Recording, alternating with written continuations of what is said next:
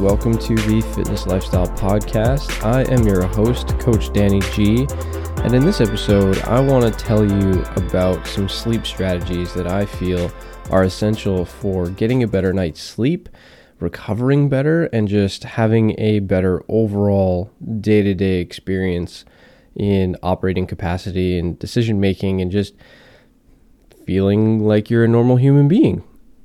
Before we get into the list, I want to preface it with just some some importance behind getting a, a good night's sleep and why that matters uh, outside of just feeling like you had a good sleep and you were re- well rested. When you're sleep deprived, it plays into how you operate on a day to day basis, meaning like your decision making is compromised when you're not sleeping well, your ability to perform when it comes to physical training or if your job is manual intensive um, or just your recreation is manually intensive, um, you're not going to be able to perform or recover very well when your body's in a constant state of sleep deprivation. Um, parents know this firsthand, and um, I'm looking forward to that point coming up in the next couple months when our baby shows up. Uh, I'm interested to try some of these tactics around that. You could spend your entire life trying to get a better sleep, not make significant progress, but once you're able to see how much of a difference it makes with uh, your day-to-day basis and um, how not only just how you recover but how you operate we've been around that toddler or that person at work that is sleep deprived or is cranky all the time. And uh, it's not necessarily because of the reason they said, but there is an underlying reason. Um, and I would be willing to guess that they're getting not enough sleep. So the if you haven't listened to episode number two, going through the four pillars of, of lifestyle, I give you the the seven hour recommendation of, of sleep. Um, and some people are able to to get more, and that's great.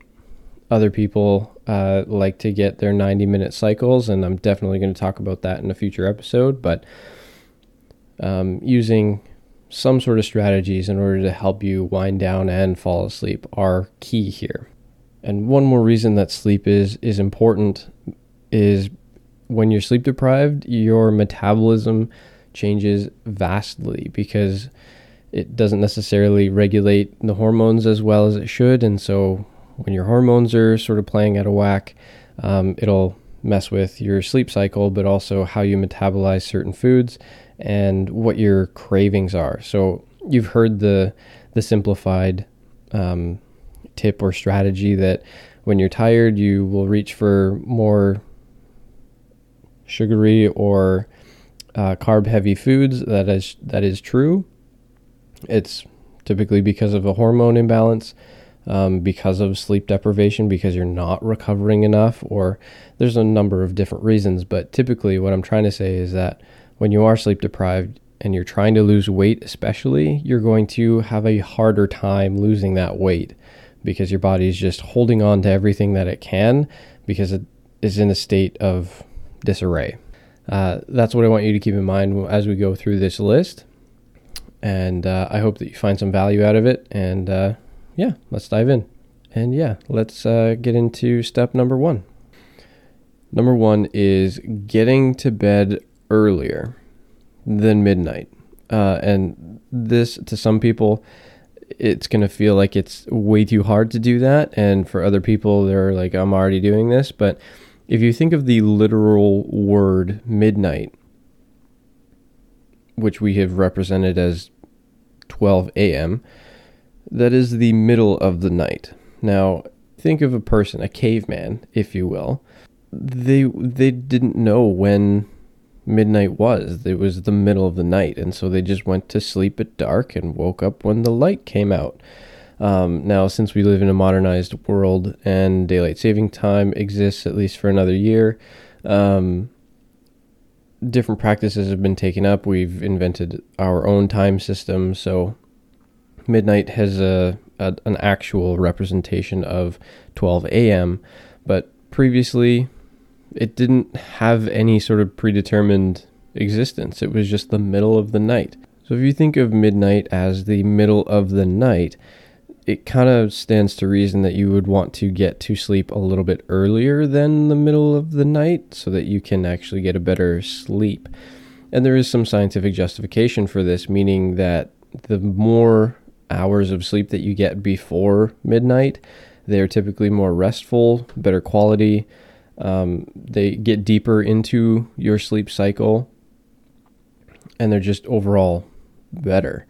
So the more hours that you can get before midnight, the better and more well rested you are going to be the following morning. Now, the next step to this is just getting to bed earlier so that you can actually have a better sleep. So, even if you are getting to bed or getting to sleep around that midnight to 1 a.m., um, that's fine, no judgment. But what you may want to start considering is trying to get to bed 15 minutes earlier trying that for a few weeks and then continuing on that path of every few weeks or so if you're improving and you're getting to bed 15 minutes earlier try it again. Try and get 15 minutes earlier and go to sleep that way.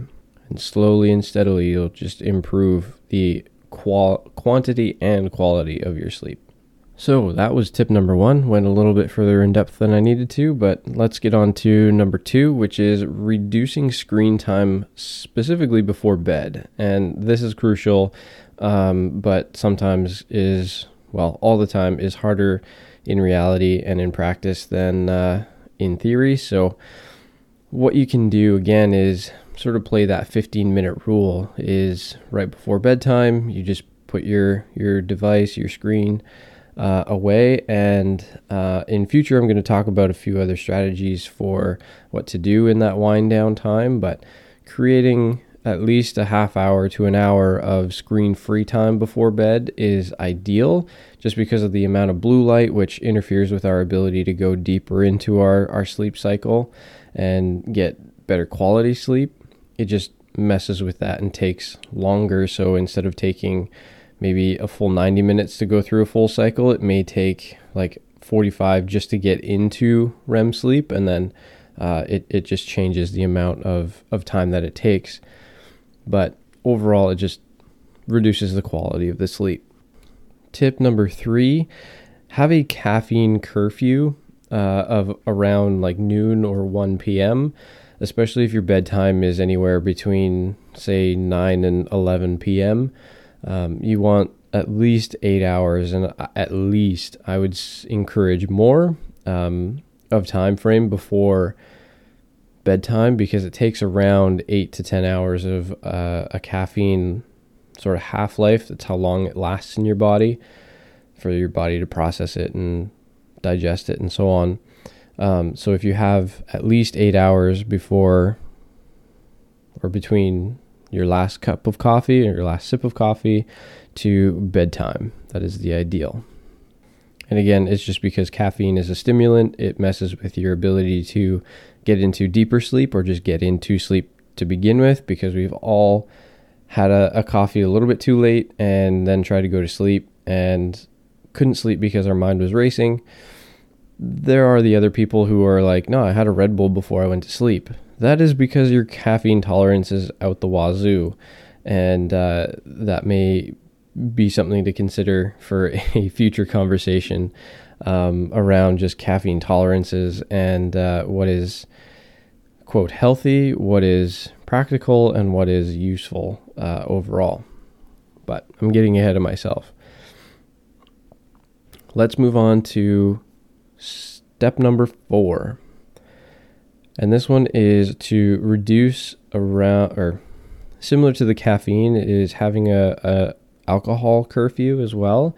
And ideally, this is somewhere between one and three hours before bedtime, um, which can be very difficult for some people's patterns, especially during COVID nineteen. Um, but uh, it just it disrupts your ability to um, maybe not fall asleep, um, and no passing out does not count as falling asleep. Um, or doesn't count for good sleep because we've all woken up after that and it sucks. But um, reducing the amount of alcohol right before bedtime, it it plays into many things. So if you have to get up during the middle of the night to go pee, that disturbs your sleep. um, but also just in general, you don't sleep as well when you are alcohol induced. And so, having a bit of time, creating a bit of space where you are able to digest it, you are able to uh, metabolize that alcohol through the body, and you don't have to necessarily wake up with a hangover.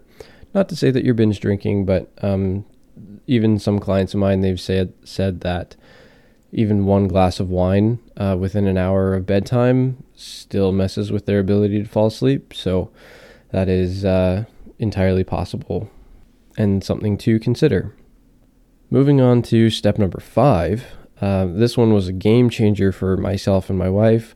We got blackout curtains and we basically got rid of all incoming light into our bedroom.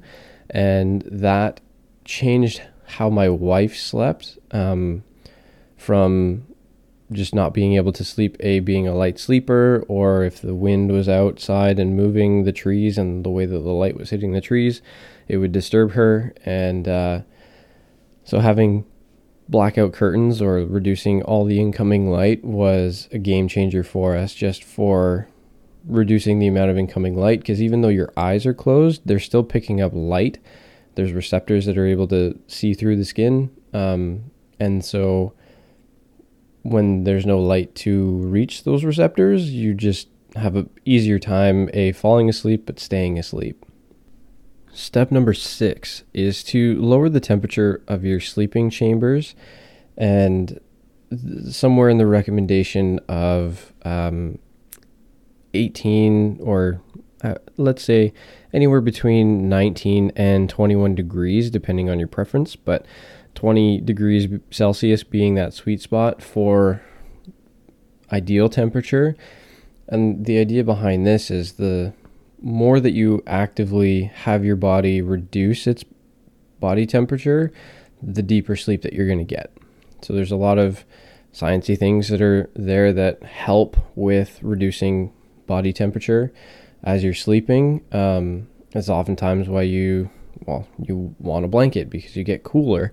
Um, but uh, still being able to create a lower temperature in the room and get blackout curtains helps with this um, changing the amount of layers you are wearing, even if you are a colder person. Um, you can still change your body temperature by the type of fabrics that you use, um, having them lighter weight and very breathable, um, or just not wearing any clothes at all and using a lighter blanket and lighter sheets. But the whole idea is that if you're lowering the temperature it just helps your body down regulate and fall asleep faster and get into deep sleep faster. Number seven is to create a sleeping palace. This one goes really well with step six and with step five because you are trying to create, uh, well, it just brings all of them together, to be honest, because you're trying to reduce incoming light, be it from outside of a window or through screens. Um, and yes, that means getting rid of the TV in the bedroom um, and the phones as well.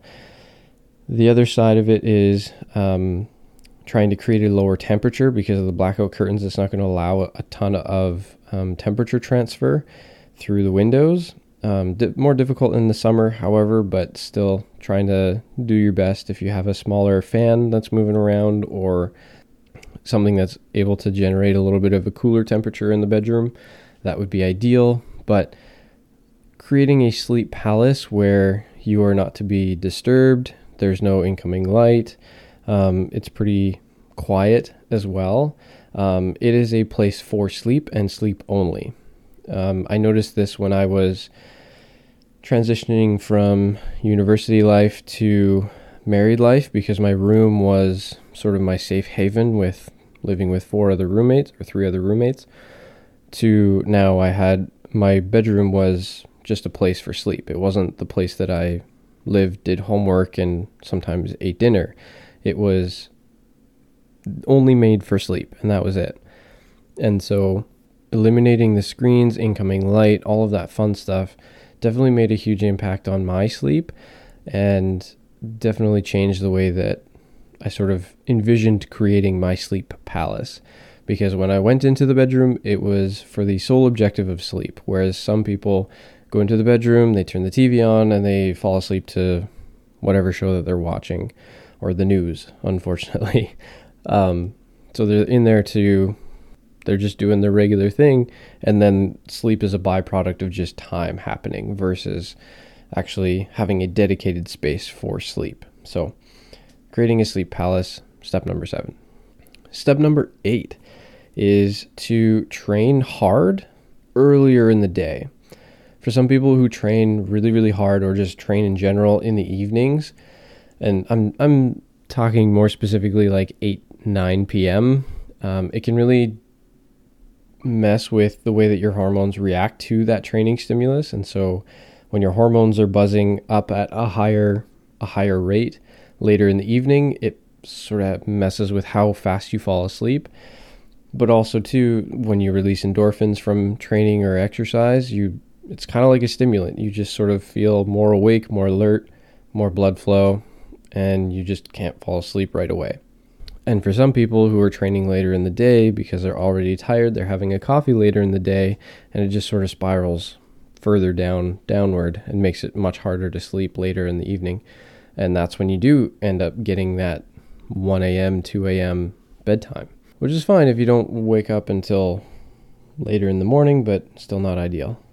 The bonus of training earlier in the day as well is it gets done. Um, whereas sometimes if you leave it to, uh, not fate, but if you leave it to, to later in the day, sometimes it just doesn't happen because of being tired or uh, sore from the previous workout, or you just leave it up to chance a little bit, or you have to run that errand that has to be done now any number of reasons. But if you train earlier in the day, it gets done, but also it gives your body a chance to recover throughout the day versus um, trying to do all of it in the evening time or while you're sleeping.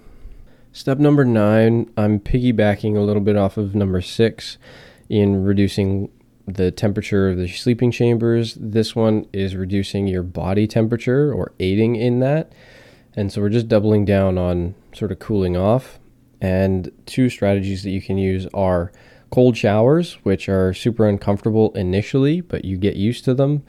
And then using lighter PJs or sleeping in your birthday suit because it just allows your body to breathe a little bit more, but also um, it just brings the body temperature down so that you're able to, again, the the the general theme of this podcast is to get to sleep faster and better quality as well. So, reducing body temperature by cold showers. Sometimes you can do this with a warm shower, um, and that feels fantastic. And then you lay on top of your blankets or you lay in your bed and you just sort of feel the heat radiating off of you. That temperature difference, where you feel that heat leaving, also helps, but I find cold showers just in general hold that temperature better and get you there faster. Um, personally, it also just changes uh, my mindset about stuff, and so it's sort of a pattern disrupt of sorts. If with a cold shower, um, that whatever I'm thinking about, I have a cold shower. I'm no longer thinking about that because I just sort of resets. And step number 10 if you're going to eat near bedtime within that half hour to an hour of bedtime, make it protein of some sort, whether that's a protein shake or a protein heavy snack or just make it more protein because that's going to digest or it's just going to digest overnight and have a slower release than something like a carbohydrate. Um, and uh, it's it's going to aid in your recovery as well, but it also doesn't feel super heavy in your stomach when you're eating it, and so typically they're a little bit lighter and uh, they're just going to aid in your recovery and not hit your your metabolic system too hard. So those are the 10 steps that I, I recommend people try and, and use in order to get a better night's sleep. And like I was saying, the name of the game is to just get into sleep faster and uh, have a better sleep overall. But these are some strategies that I've used personally um, through experimentation, through reading, but um, some of them uh, coincide with uh, a book that I, I highly recommend, and it is called Sleep Smarter by Shawn Stevenson. Um, even though I've studied a lot of this in an academic fashion through university and, and research reading, Um, I feel like Shawn does a really, really good job of breaking it down and making it simple for every everyday people who didn't study sleep psychology and uh, physiology, and just makes it really easy. Now, in his book, he uses 21 steps, but he also elaborates a little bit further on each one, and uh, some of them cross over a little bit. But these are the the 10 favorites that I start with, and then we move on to some more advanced stuff later on. But if you're not doing these, give them a try because you will notice a difference after you've used them for a few weeks and uh, and given them a good good hard try. If you're interested in learning more, I'll, I'll link up the book down below and uh, also, a really good resource, other than the uh, Sleep Smarter book, is a Joe Rogan podcast with Matthew Walker. Uh, he's a sleep or a neuropsychologist, and uh, he is phenomenal when it comes to sleep. And I think it's a it's an hour hour and a bit long podcast that he does with Joe Rogan, and it is phenomenal. Um, the way that he elaborates on it uh, just makes a lot of the stuff that I made or that I brought to this list, it just makes more sense. Um, and uh, he's he's a great great speaker, and uh, yeah, I highly recommend going to listen to that podcast. I'm going to link it in the show notes so that you can either watch it or listen to it, and uh, yeah, just get some more value around sleep because, like I said, I don't think enough people are getting enough sleep, and so I'm just trying to trying to help you with that and uh, carry on. Quick side note as we close the show. As of the moment of recording, there have been 26 downloads of this podcast so far, and I, I'm just so grateful for those of you who have listened so far and that uh, hopefully you're getting some value out of this because um, even though I was hoping that this would happen. I was never really sure that this would happen. And 26 downloads seems like nothing, but at the same point, uh, I haven't done anything like this yet. And so this is just super exciting. And I'm just over the moon and super grateful for those of you who have taken the time to either support me or listen and uh, just, yeah, overwhelmed, super grateful. Can't thank you enough. And I hope that you found something useful out of this episode, as with everyone. Um, I just again huge, huge thank thank you, and uh, I hope that you you stick around, subscribe, and uh, in the next episode we're going to be talking about some stress management strategies, as well as uh, how that plays into falling asleep, but also just regulating mood and uh, emotion as well. And so um, I hope that you stick around and uh, enjoy, and we will catch you in the next episode. Have a phenomenal day, month, week, whatever you're in. Just crush it. See you later.